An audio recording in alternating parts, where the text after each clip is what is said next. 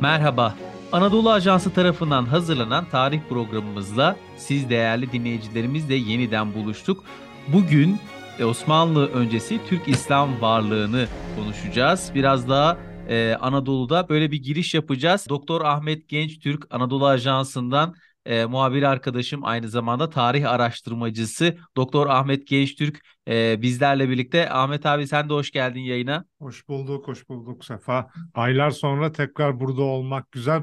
İkinci sezonumuz umarım hem bize hem de dinleyenlerimize hayırlı uğurlu olsun hem de konuklarımıza. Evet ilk sezonu çok güzel geçirdik. Çok dolu dolu geçirdik. Yeni sezona da çok güzel hazırlandık aslında e, bununla alakalı. Bugün de çok güzel, çok önemli, çok kıymetli bir konuğumuz var. Bilecik Şeyh Edebali Üniversitesi öğretim üyesi doçent doktor Vedat Turgut'la konuşacağız. Hocam sizler de hoş geldiniz yayınımıza.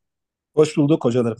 Hocam şimdi öncelikle sohbetimize başlamadan önce şöyle bir hal hatır sormak istiyorum. Nasılsınız? Bilecik'te durumlar nasıl? Çok teşekkür ediyorum. Valla açıkçası tam dönem ortasındayız. Hararetli bir dönem geçiriyoruz açıkçası. Yeni bulguları sunduğumuz e, sempozyumlar üst üste düzenledik. Hı hı. E, bunun yanında derslere devam etmeye çalıştık ve bir yandan da bunları yazıya dökmeye çalışıyoruz yeni bulgularımızı. Daha önce yaptığımız gibi. Dolayısıyla bayağı yoğun gerçekten. Bu yoğunluğumuzu tabii sizinle de paylaşıyor olmaktan da memnuniyetimi şimdi dile getirmek istiyorum açıkçası. Evet hocam biz de çok teşekkür ediyoruz. Bu yoğunluğunuzun e, arasında da bizlere vakit ayırdınız. Şimdi hocam ilk soruyu ben ikinci sezonun açılışını daha doğrusu Ahmet abiye bırakmak istiyorum. Oradan bizim konumuzla ilgili hemen bir başta bir toparlama yapıp ilk sorumuzla başlayalım. Ahmet abi buyursunlar. Hocam şöyle ki Anadolu'daki Osmanlı öncesi Türk İslam varlığı neredeyse iki asırlık bir dönemi kapsıyor olmasına rağmen bunun içerisinde beylikler, Selçuklular olmasına rağmen muhtemelen kaynakların erişiminin daha az olması ve aynı zamanda Osmanlı tarihi çalışmalarının akademideki veya günlük hayattaki görece daha yüksek prestijinden dolayı bu alan biraz daha az çalışılıyormuş gibi geliyor. Hem Türkiye'de hem de sizin de takdir edeceğiniz üzere dünyada. Halbuki bu dönemi doğru bir şekilde kapsayabilmek, tarihsel arka planını anlayabilmek, anlatabilmek, Osmanlı tarihini ve aynı zamanda erken Osmanlı tarihini ve aynı zamanda geç Bizans tarihini hatta hatta yakın doğru tarihini daha doğru anlayabilmek için önemli. Bu yüzden sizinle sohbetimize başlarken bir 12. yüzyıl, 13. yüzyılda Cengiz istilası sonrası, Cengiz istilası döneminde Yakın Doğu'nun, Anadolu'nun bir genel görünümünü çizebilir misiniz bize hocam? Nasıl bir Tabii, e, tarihsel bu... arka plandan bahsediyoruz? Evet bu konuya geçmeden önce neden bu konulara artık e, ilginin azaldığı ile ilgili bir iki cümle kurayım. Ondan sonra bu genel e, görünümü sunmaya çalışayım size. Şimdi Colin Imber'in bir e, kara delik benzetmesi var biliyorsunuz. Osmanlı Devleti'nin kuruluşunun artık e, bununla ilgili söylenecek her sözün var olan kara deliği büyüteceği yönünde bir tespiti var. Bu her yerde çok dillendirilir ve gerçekten de buna inanılmış gibidir de. Bu yüzden de son dönemlerde bu cazibeli konuya eğilenlerin sayısı oldukça azaldı. Şimdi ben açıkçası Osmanlı Devleti'nin kuruluşunu anlamlandırmak adına konuyu Sultan Sencer'in vefatına kadar indirmek istiyorum, geriye götürmek istiyorum. Çünkü Selçuklu Devleti'nin en uzun ömürlü bu sultanı hayattayken ki yaklaşık çocuklu çocuk yaşlarında sultan olduğunu biliyoruz. 60 seneye yakın bir saltanatı var. Son dönemleri haricinde de onun saltanatı döneminde artık her şey aslında daha net görebildiğimiz ve her şeyin kontrol altında olduğu bir dönem. Ama mesela bir Katvan Savaşı var Karahitaylara karşı yapılmış ve yenilgiyle sonuçlanmış. Daha sonra Oğuz isyanı sırasında Sultan Sancar'ın onların eline esir düştüğünü biliyoruz. Son dönemleri biraz tabii o ihtişamından uzak ama e, ne kadar önemli bir figür olduğunu onun ölümünden sonra gelişen hızlı olaylarla anlayabiliyoruz çok önemli bir karakter olduğunu e, dünya tarihi açısından da. Sultan Sancar hayattayken biliyorsunuz Selçuklularda Selçuk Bey'den sonra en önemli işte iktidar sahibi olacak olan kişiler, aileler hangileri olacak? Tuğrul ve Çağrı Beylere karşı Kutalmış oğullarının biliyorsunuz bir isyanı var. Ee, başka isyanlar da var tabii. Kutalmış Bey isyan etti, Süleyman Şah isyan etti. Onun oğlu 1. Kılıç Aslan isyan etti. Ve bunların e, üçü de biliyorsunuz bu isyanlarında yenilgiyle ayrıldılar ve dolayısıyla ailenin reisliği konusundaki e, hak iddialarını gelecekteki bir dönemi ötelemek zorunda kaldılar ki birazdan değineceğiz. Alaaddin Keykuba'da kadar ötelenmiş oldu bu ailenin reisliği konusundaki mücadele. Dolayısıyla Melikşah ve oğullarına kalmış oldu ailenin reisliği.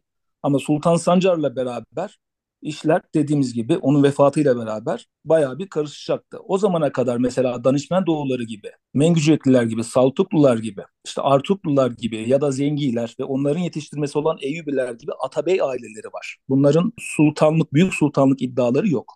Bunlar büyük sultanların danışmanları görevinde olan beylikler. Sultan Sancar'ın vefatına kadar herkes Sultan Sancar adına Kutalmışoğullarını dengelemek için aslında oradalar. Bir yandan Anadolu'yu e, Türk yurdu olarak açmak için mücadele ederlerken diğer yandan da Kutalmışoğullarını dengeleyici bir durumları var. Yani ana, Türkiye Selçuklularına karşı konumları bu. Yani orada Türkiye Selçukluları derken neyden bahsediyoruz hocam? Bir Anadolu e, Selçuklularından Aha. bahsediyoruz. Yani Anadolu Süleyman Selçuklu, Şah ve aha. torunlarından bahsediyoruz.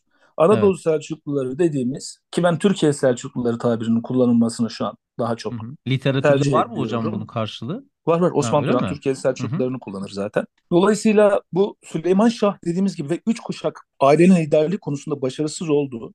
Bu e, 12. yüzyılın başına kadar. Ama 13. yüzyılın ilk çeyreğinde tarihi şartlar bu ailenin ve İslam dünyasının liderliğini Kutalmışoğullarına, avucuna, kucağına getirecek. Bu şartlar nasıl gelişti? Şimdi birazcık buraya bir değinelim. E, Dediğimiz gibi Sultan Sancar'ın vefatından sonra bir kere İran'da Harzemşahlar diye bir aile var. Bu e, köklü bir aile. Harzemşahlar özellikle e, sonradan Müslüman oldukları anlaşılan Kıpçak Türklerini orduya e, katarak ki sayılarının 200 bini 300 bini bulduğu söylenir. Büyük bir ordu teşkil ettiler Harzemşahlar ve Selçukluların yerini İran'da kısa sürede doldurmaya muvaffak oldular. Hocam Kıpçak Bunu yap- Türklerini özür dileyerek araya giriyorum. Kıpçak Türkleri Sünni bir Türk mü yani yo- yoksa Aslında Perslerle birleş, birleşmesi için e, birleştiklerini söylediğiniz için soruyorum. evet şöyle aslında bütün Türklerin Müslümanlığı çerçevesinde bu sorunuzu değerlendirmek lazım. Ee, biliyorsunuz Karahanlılar bildiğiniz üzere e, ilk Müslüman olan Türk hükümdarı Sadık Burhan ve ondan sonra Evet. Selçuk Bey. Bunların vakfiyeleri günümüze kadar ulaşan birkaç vakfiyemiz var biliyorsunuz. Bunların Hanefi mezhebine bağlı olarak zaten e, Müslüman oldukları Türklerin ve işte Büveyhilere karşı olan mücadelelerinde de bu mezhebe yakından bağlı olduklarını biliyoruz. Harzemşahların da Hanefi mezhebine uygun bir anlayışlarının var olduğunu biliyoruz.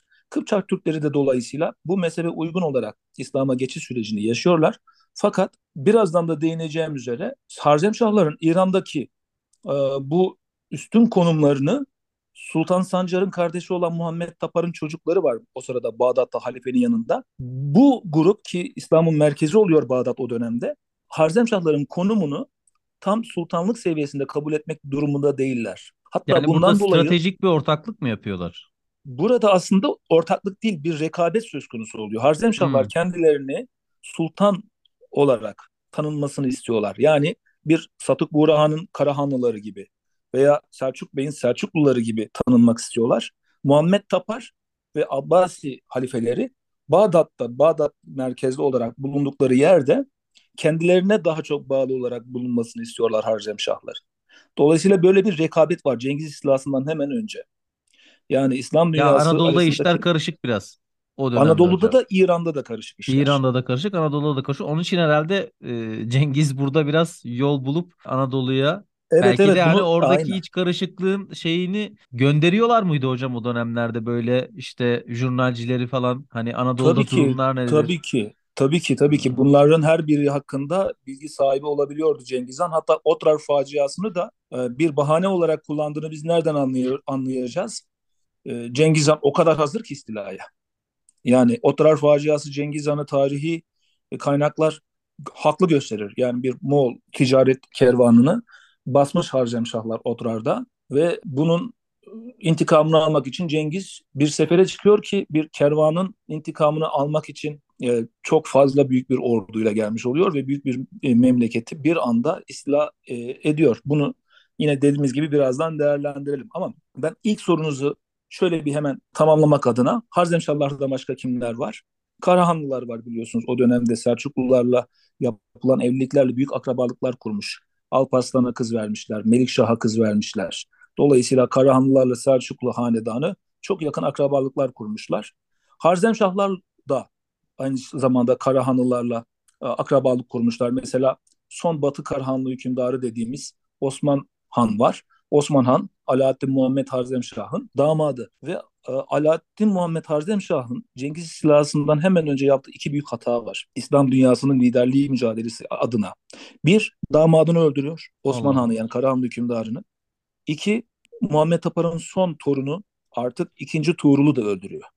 Bu rekabet çerçevesinde. Bu Harzemşahları hem diğer İslam e, dünyasının merkezindeki zaten Bağdat halif, Bağdat'taki halifenin de tepkisini çektiği gibi onun etrafındaki atabeyler de bu duruma tepki gösteriyorlar. Ve Harzemşahlar biraz yalnızlaşmış oluyorlar tam Cengiz, Cengiz istilasının öncesinde. Üzerine Bir yaşanan o parçalanma tarz var yani. Bir travma Evet evet bir büyük travma bir var parçalanma var. Ve Cengiz'e zaten şey diyorlar biz kendi aramızdaki bu mücadeleler o kadar daldık ki sen Allah'ın gönderdiği bir cezası olarak geldin diyor. Cengiz Evet. bu görevi e, ve bu vasfı beğenerek kabul ediyor gerçekten de. Hocam şimdi şöyle de bir durum var sanırım. Bunu aynı durumu Haçlı seferlerinde de görüyoruz. O zaman yakın doğuda Moğolları veya aynı şekilde Haçlıları durdurabilecek tek bir güç var. O da Türkler. Çünkü diğer etnisitelerin oluşturduğu devletler zaten bölük pörçük durumda. Bağdat yönetiminden mi Tabii bahsediyorsun? yani mesela işte e, birden fazla halife ortaya çıkmış durumda. Hmm. Bağdat'ta ayrı, Şam'da ayrı ki bu Haçlı seferlerinin başarılı olma sebeplerinden bir tanesidir. Fatimiler zaten ayrı bir yere çekiyor. Yakın Doğu'da Cengiz'i durdurabilecek tek bir güç var. O da Türkler ve Türkler de kendi içlerinde iktidar kavgasına düştükleri için tabii muhakkak başka sebepler de vardır. Cengiz'in ordusunda da Türkler var sonuçta muazzam savaşan ve muazzam lojistiği olan bir ordudan bahsediyoruz taktikleriyle, stratejisiyle. Ama bu orduyu durdurabilecek tek güç olan Türkler de kendi içlerinde rekabete ve düşmanlığa düştükleri için Cengiz'in ilerleyişi kolaylaştı diyebiliyor muyuz? Çok rahat bunu diyebiliriz gerçekten de ama e, gerçekten Cengiz durdurması güç bir e, kuvvet. O, çok çok güçlü yani. Neyi farklıydı hocam bu kadar hani Anadolu'nun tam şeye kadar girdi, Konya'ya kadar bölgesine kadar girdi mi abi? Ondan Tabii, çok tabii. em- ondan çok Geldiler emin değilim. 1200 Evet. zaten birazdan da ona değiniriz. Köseda Savaşı değildir onların Anadolu istila tarihi. 1256-61 Bağdat'ı istila edip halifeyi öldürdükleri tarih Anadolu'yu aynı zamanda Anadolu'yu da istila ettikleri tarihtir. Bu kadar büyük bu ordu yani iki koldan hem Bağdat'a iniyorlar hem de Anadolu'nun iç bölgesine kadar gidiyorlar. Evet. Şam'ı da alacaklar. Oraya kadar da geliyorlar ama orada işte Sultan Baybars karşılarına. Sultan Baybars kim? Bir Memlük. Yani Hı. Mısır'da işte hı. Kafkasya taraflarından getirilmiş, köle olarak getirilmiş, iyi yetiştirilmiş, mükemmel yetiştirilmiş hatta ve daha sonra sultanlığa kadar yolu açılmış. Kimilerin yerine geldiler bu Memlükler? Eyyubilerin yerine. Eyyubileri kimler yetiştirmişlerdi? Zengiler yetiştirmişlerdi ki Hmm. Urfa'daki Haçlı kontluğunu ortadan kaldıran İmadettin Zengi Ya onlar da ailesi. hilafet mirası mı hocam? Onlar O dönem- Atabey ailesi. Bunlar Ha, Atabey Atabey ailesi, ve zaten halifenin danışmanları bunlar aynı Ha, zamanda ve evet. Türk kökenliler. Bu manada biliyorsunuz Abbasiler döneminde Türkler çok önemli yerlere Hı hı. getiriliyorlar e, Emeviler döneminin aksine. E, bu, bu şekilde de kendilerine mesela Mısır'ın geliri ve yöneticiliği işte Kudüs gibi Şam gibi yerlerin yöneticiliği ve gelirleri kendilerine tahsis ediliyor. Ve çok önemli valiliklere getiriliyorlar. Etraftaki danışmanların büyük bir bölümünde Türk olduğunu görüyoruz. İşte dediğimiz gibi Zengiler, e, onlardan sonra Eyyubiler. Bunların sultan olma vasfı yok.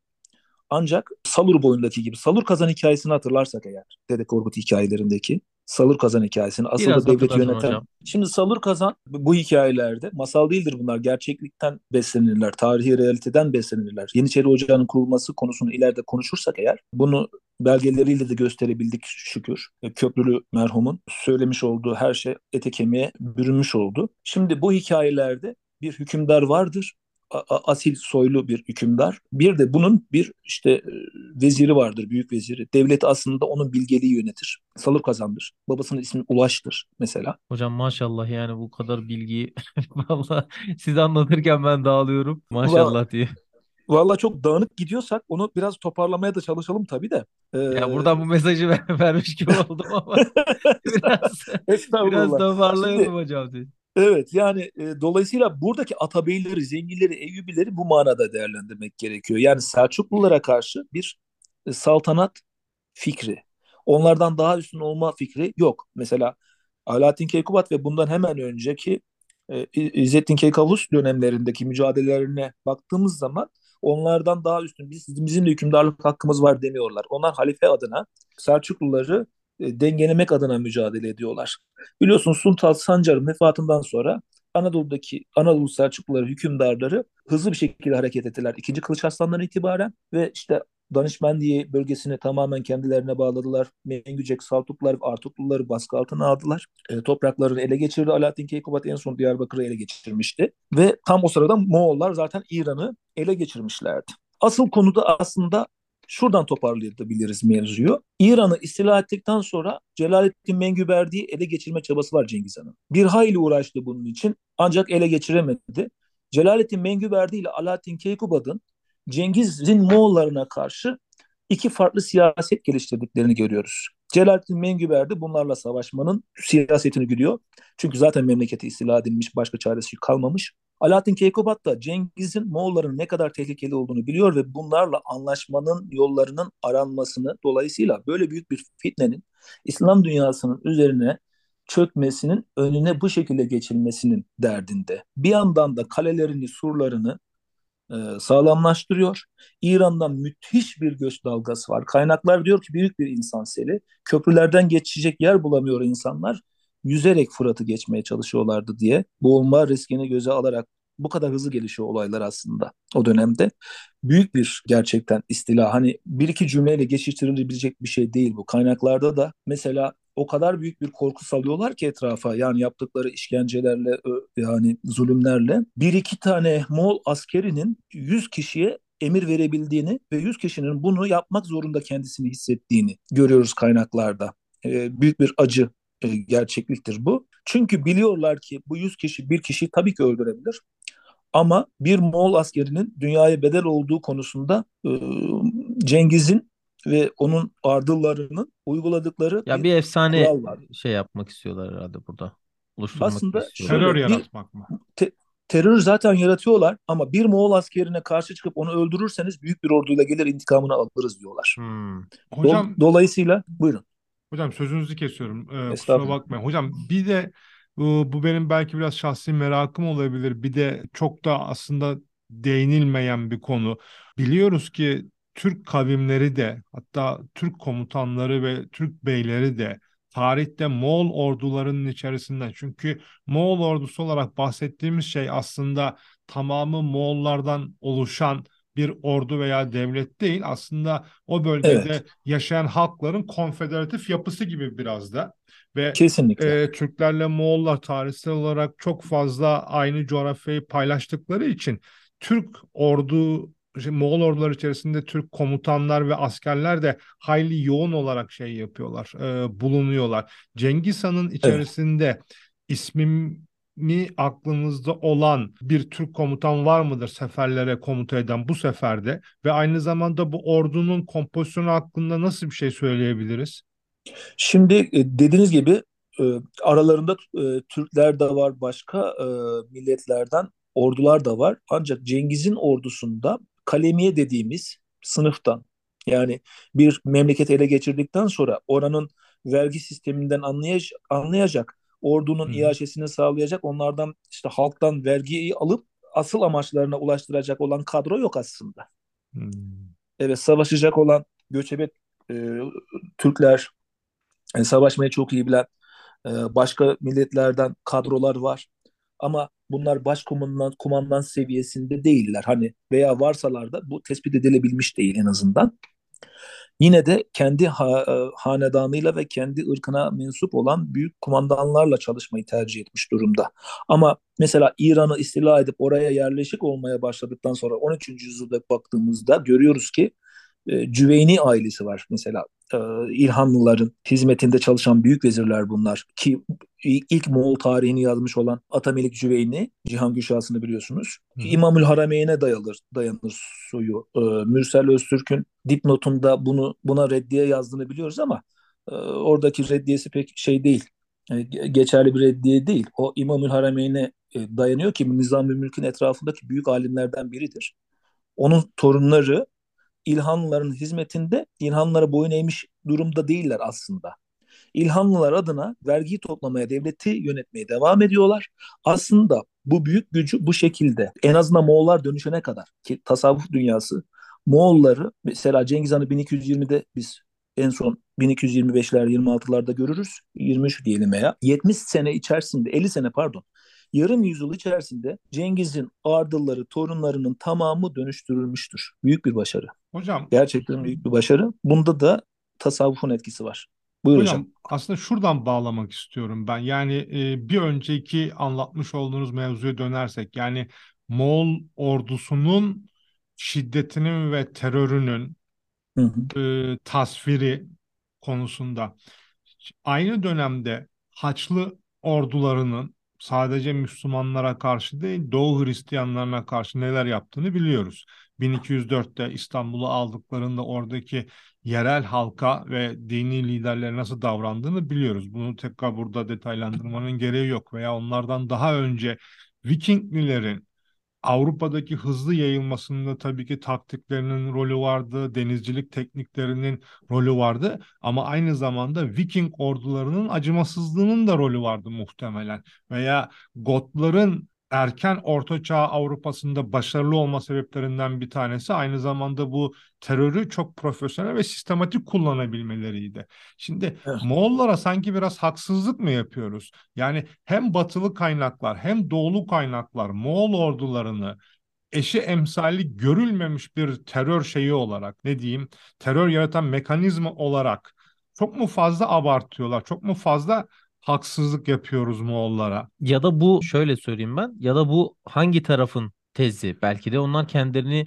hani Evet. işte az önce hocam dedi ya hani bir tane Moğol askerini öldürürseniz biz hani intikamını almaya geliriz. Yani belki de onlar bu şekilde böyle bir şey oluşturmaya istediler onu- ve o da kaynaklara böyle geçti. Ama onu her ordu yapıyor. Yani onu daha sonra mesela Osmanlı ordusu da yapacak. Bunu Bizans ordusu da yapıyor veya onu İspanyol ordusu e, şeye gittiğinde Latin Amerika'yı fethetmeye gittiğinde de yapıyor. Bu sadece Şimdi- Moğolların yaptığı bir şey değil gibi sanki. Değil değil gibi ama Moğollar çok daha başka yapıyorlar bunu. Mesela o kadar profesyonelce yapıyorlar ki ve o kadar e, kalabalık ve hızlı bir şekilde yapıyorlar ki gerçekleştiriyorlar ki e, bu işi. İslam kaynaklarında e, kendilerine Yecüc Mecüc denmiş. Büyük kıyamet alametlerindendir biliyorsunuz bu e, dini literatürde. Evet, evet, evet. Moğollara Yecüc Mecüc denmiş. Neden Yecüc Mecüc denmiş? İşte Moğolların geldiği yerin önünde büyük bir sur var.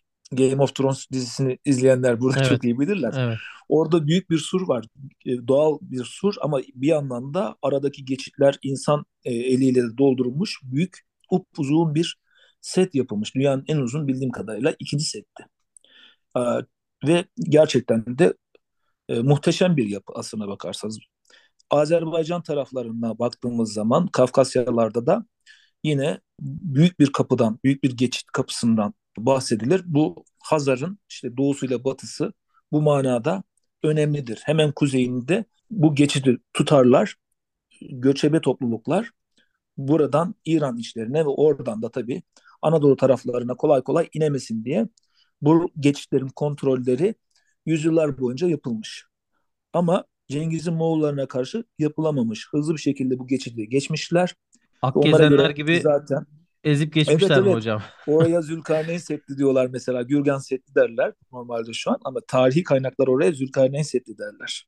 Zülkarneyn Seddi'ni aşıp gelmiş olan Cengiz'in Moğolları da artık o İslam dünyasının yazarlarına göre artık Yecüc Mecüc'ten farksızdır.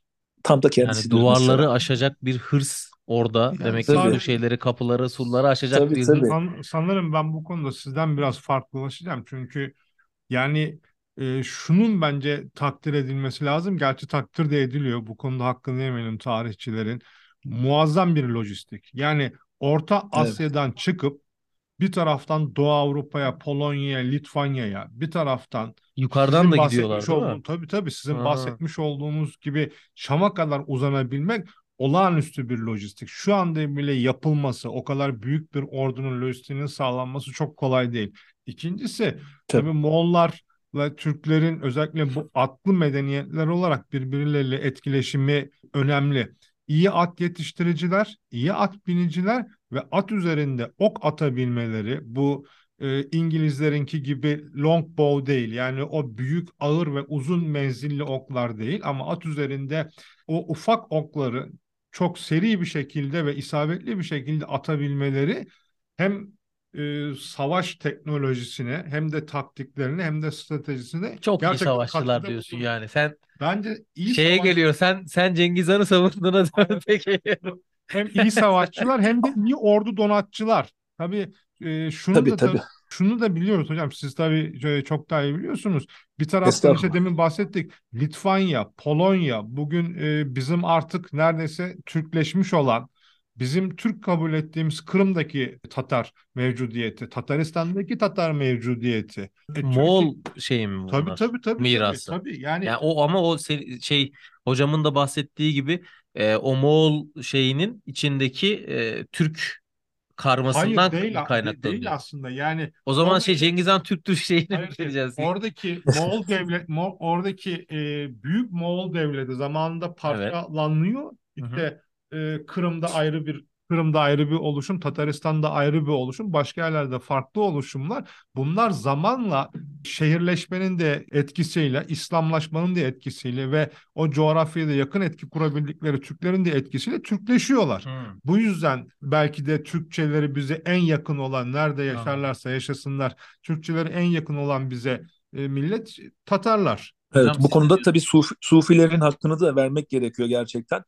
Bu manada hazır konu da buraya gelmişken yani onların Müslümanlaşması, dönüştürülmesi diyelim daha daha çok. Çünkü ilk etapta dönüştürülemiyorlar. Problem problem bu. E, Moğollara dediğiniz gibi de haksızlık yapılıyor bu manada. Çünkü adamlar tamam gelmişler, istila etmişler ama vergimi verin, e, size dokunmayayım da demişler. Biat etmede bitme etmeyenlere karşı da müthiş katliamlar da yapılmış tabii. O ayrı mesele. E, mesela Bağdat'ın e, yakılıp yıkılması, halifenin öldürülmesi ve orada insan kanından işte e, nehrin renginin kırmızıya yakılan kitapların, atılan kitapların, nehre atılan kitapların mürekkebinin mavisinden de kırmızı mavi aktığını falan söyleyen kayıtlar var. 1261 yılına doğru baktığımızda 1258'lerde ki Cengiz Han'ın torunu Hülagü yaptı bunu. Cengiz Han'ın torunu Hülagü Cengiz Han'dan daha beter bir adam yani hakikaten baktığınız zaman. Ama hemen 20 sene sonra 25 sene sonra çeyrek asır sonra, sonra artık Ahmet Tekirdağ'la beraber Moğolların Sultan Baybars'a karşı, Memlüklere karşı aldığı yenilgilerle beraber hızlı bir dönüşüme girdiğini görüyoruz ki yukarıda Kırım'daki Altın Ordu Devleti'nin hükümdarı ondan çok daha önce Müslüman olduğunu açıklamıştı. Tabii buradaki Sufi çevrelerin çok büyük bir etkili etkisinin olduğunu görüyoruz. Ben bu manada konuyu mesela kalenderiyeye getirmek istiyorum. Biliyorsunuz Nedir hocam kalenderiye, kalenderiye? kalenderiye dediğimiz oflular gibi direkt doğrudan Allah'a bağlı olanlar. yani, Yani kimsenin şeyini ka- kabul etmiyorlar. hiç kimseye el açmazlar. Sadece Allah'a e, güvenirler. Sırtlarını ona dayar, onlara ona dayarlar ve e, mücerred olarak anılmasının sebebi budur. Mücerred bekar demek şeylerde, tahrir defterlerinde ama burada tasavvufi manada mücerred Allah'tan başkasına kimse Allah'tan başka kimseye el açmayan samedani unvanını kullanırlar. Aynı mücerred kavramıyla eşdeğer işte İhlas suresindeki o şey var. Kimseye ihtiyacı olmayan manasındaki Hı hı. Allah'ın o ismini vasfları kendilerinde var ve e, günümüzde işte inzivaya çekilmiş olan bu toplulukların toplumla çok fazla ilişki halinde olmadıklarını, sadece dilenmek için şehirlere indiklerini, sonra tekrar kendilerini inzivaya çektiklerini falan söylerler. Çardarp, cihardarp diyelim yaptıklarını yani e, saçlarını, kaşlarını, bıyıklarını ve sakallarını keserek bugünkü Budistlere benzer bir Hı hı. e, havada liderler takıldıklarını diyelim. Hı hı. Giyim kuşamlarının da ona göre biraz daha iptidai oldukla, olduklarını, dünyalığa çok önem vermedikleri falan anlatılır. Ama bu adamların nasıl aslında devlet kurma yönünde hareket ettiklerini ve toplumun tam da içinde olup bunları nasıl yönlendirdiklerini birazdan İsterseniz şimdi anlatayım onu. Hocam Mesela çok kalem- süreyi süreyi böyle Kısa şey kısaca yaptık. anlatayım. Kısa, Çok kısaca çok anlatayım. yani çok iyi Cemalettin- gidiyoruz. Sohbet çok Evet. güzel gidiyor ama süremiz de biraz bir yandan Eyvallah. Ben azalıyor. çok kısa kısaca anlatayım. Cemalettin Bir daha Osmanlı'yı da kuracağız. Ufaktan bir Evet, evet, Osmanlı'yı da doğru. kuralım yani. zaten şu an Osmanlı'yı kuruyoruz. Tamam hocam Aslında buyurun. o, kalenderilerin Osmanlı Evet, evet. Devleti'ni kurduğunu anlatacağız. Hmm. Yani evet kalenderiler böyle inzivaya çekilmiş adamlar değildi diye giriş, girizgah yapmak istedim. Aslında bunlar Osmanlı Devleti'nin gerçek kurucularıdır. Nasıl söylüyoruz? Cemalettin Sabi diye bir karakter var. Kalenderiliğin ve Cevlakiye'nin kurucusu olarak e, anlatılır literatürde. Bizim belgelerimiz net bir şekilde şunu göstermiştir ki Cemalettin Sabi diye birisi yok. Cemalettin Musa Zilevi diye birisi var. Sabe denilen kent Tahran taraflarında mezarının orada olduğu söylenir ama tabii ki belirli değildir. Zaten Tahran'da da değildir onun mezarı. Zile'dedir. Bugünkü mezarı yeri de bellidir. Türbesi hala ayaktadır. Gerçek isminin Musa olduğunu net bir şekilde görüyoruz ve kendilerini Bayezid Bistami'nin torunu olarak bu belgede de anlatırlar. Kaynaklarda da böyle geçer ama buna çok itibar edilmezdi. Biz artık buna tamamen itibar ediyoruz. Bayezid Bistami'nin torunlarından ki Horasan Okulu'nun kurucusudur Bayezid Bistami. Ee, Ebu Hanife ile yakınlığı vardır. Aynı derslerde bulunmuşlardır ve işte Cafer-i Sadık'la da ilişkisi vardır. İkisinin de Ebu Hanife ile beraber. Dolayısıyla bu tarz büyük bir birlikteliğin de önemli simalarından biridir. Cemalettin Musa Zilevi diyeceğiz artık bundan sonra. Onun e, şeyhi ya da müridi olduğu konusunda kaynaklarda iki farklı görüş var. Osmanlı Rumi diye. Bugün Konya'da türbesi var. Çok ilginç de bir e, şekli var o türbenin. Tutmak gerekir. Mevlana'nın üzerinde de çok büyük bir etkisi vardır bu Osmanlı Rumi'nin. Şimdi ben bunları söylerken kafamızda ya da dinleyicilerimiz şöyle küçük küçük oklarla bağlantıları çizerlerse daha iyi anlayacaklardır. Osmanlı Rumi Cemalettin Musa'nın kızıyla evlenecek. Bundan Osmanlı Rumi'nin oğlu Ali el Mücevret Cemalettin Musa'nın kızıyla evlenecek. Bundan iki tane çocuk doğacak. Bunlardan bir tanesi Muhyiddin Halil, diğeri de Fatma Hatun. Muhyiddin Halil'in de bir oğlu olacak Şeyh Ethem ve buradaki Bayezide dergahının başına geçecek.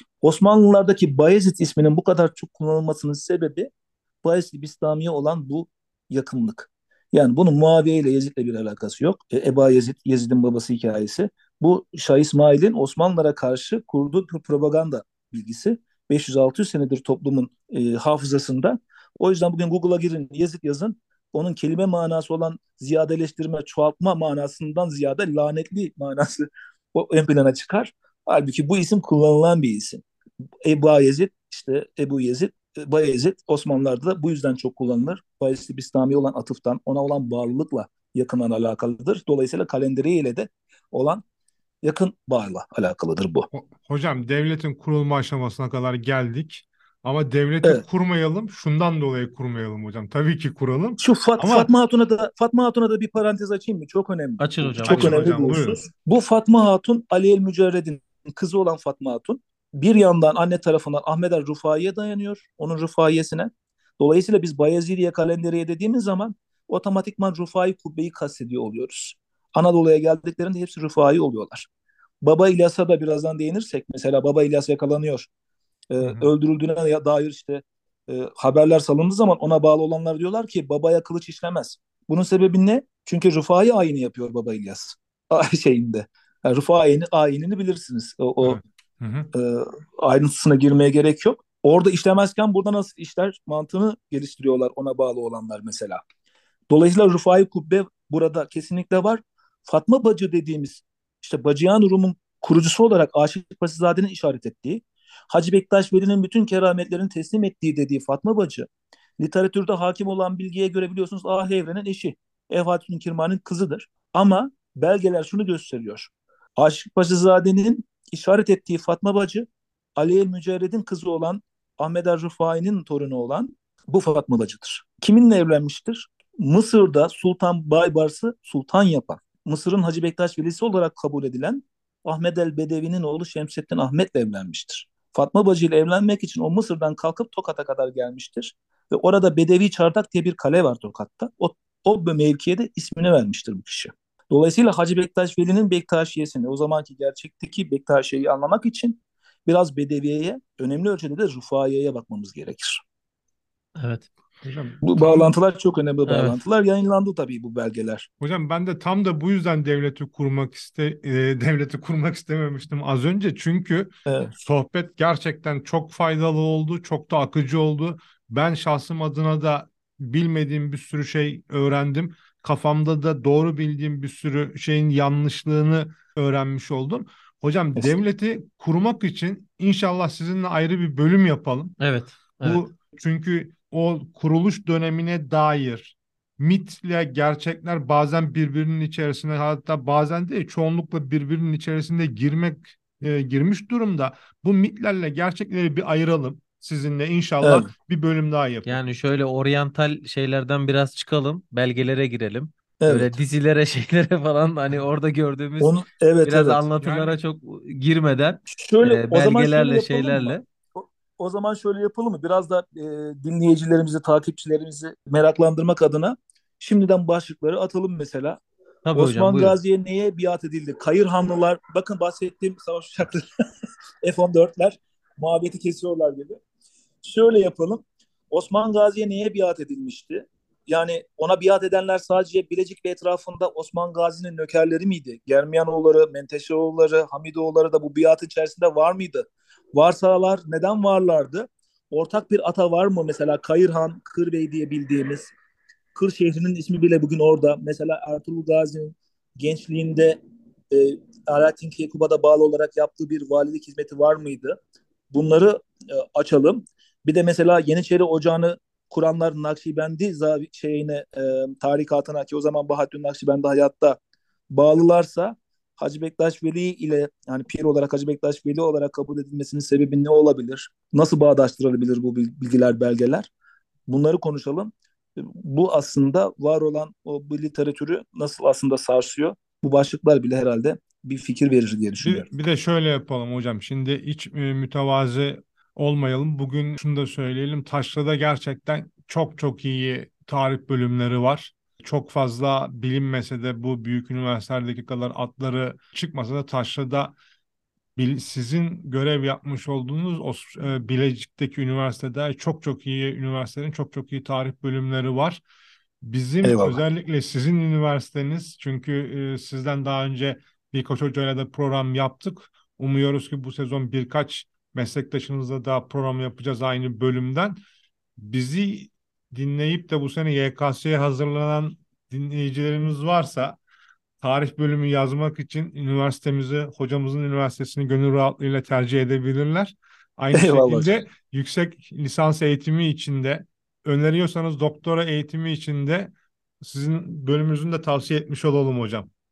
Eyvallah. Biz e, zaten doktora alımları yapıyoruz. Memnuniyetle kabul eder. Aralarından güzel insanlarla. Tabii seçmek durumunda kalıyoruz maalesef. Keşke Evet. herkese çalışabilsek. Evet, biz de e, çok teşekkür ediyoruz. Bilecik Şeyh Edebali Üniversitesi öğretim üyesi doçent doktor Vedat Turgut hocamız bizlerle birlikteydi.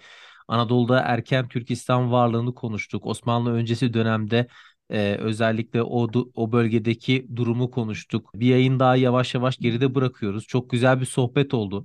Biz tarihin bize bıraktığı mirası ve onun yansımalarını konuşmaya, tartışmaya ve hatırlamaya devam edeceğiz. Tarihin gör dediğinde çok güzel bir sezona başladık. Bunu da tabii ki hani belki de Türk tarihinin çok önemli noktalarından birisi olan e, Bilecik'ten e, Şeyh Edebali Üniversitesi'nden bir hocamızla başlamamız da bizim için çok kıymetli oldu gerçekten.